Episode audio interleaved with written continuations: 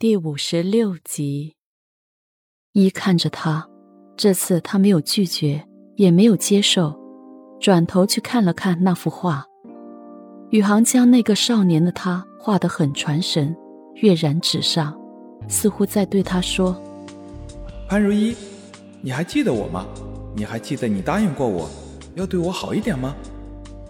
你的画展定在哪天了？定在了下个月八号。嗯。”我会去看的，谢谢你。我听默默说，你最近都会去上课，你在上什么课？在上一些灵性课程。什么叫灵性课程？就是教导一些身心灵的内容，和灵魂有关，比如灵魂的任务、灵魂转世之类的。人真的有灵魂吗？当然有啊。我们每个人都有自己的灵魂，而且每个灵魂都是不生不死、不净不垢的。一，你也在学佛吗？偶尔会有接触。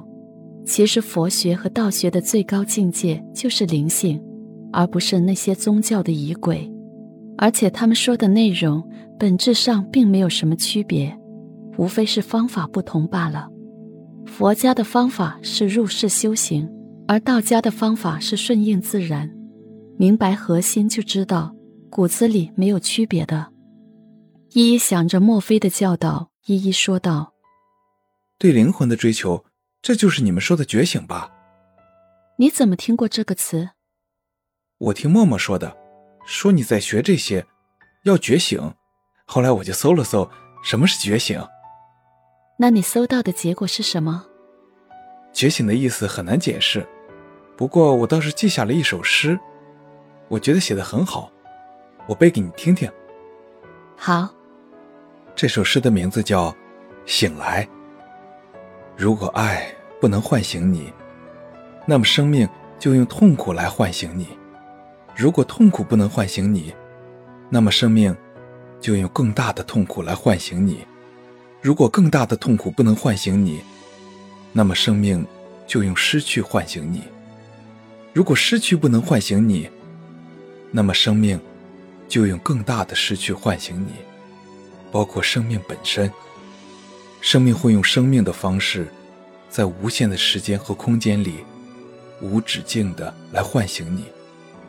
生命会用生命的体验，在无尽的生死和轮回里，不停息的来唤醒你，直到你醒来。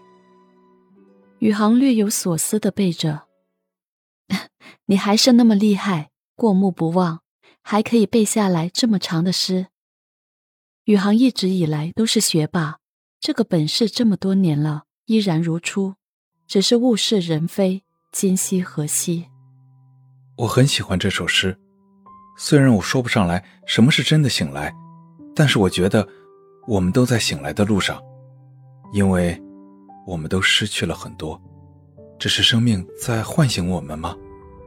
是啊，这就是生命在唤醒我们。通过爱无法唤醒，就用痛苦唤醒；痛苦无法唤醒我们，就用失去唤醒我们。一，那我们就醒来吧，可以自由的活着，不再沉迷在颠倒梦境里。你也在学佛吗？只是偶尔心烦的时候，会读读《金刚经》。对于宗教的那些仪轨，我倒是没兴趣。宇航诚实的笑道：“时候不早了，一起来吃饭吧。宇航也在这里吃吧。”玉彤敲门问道。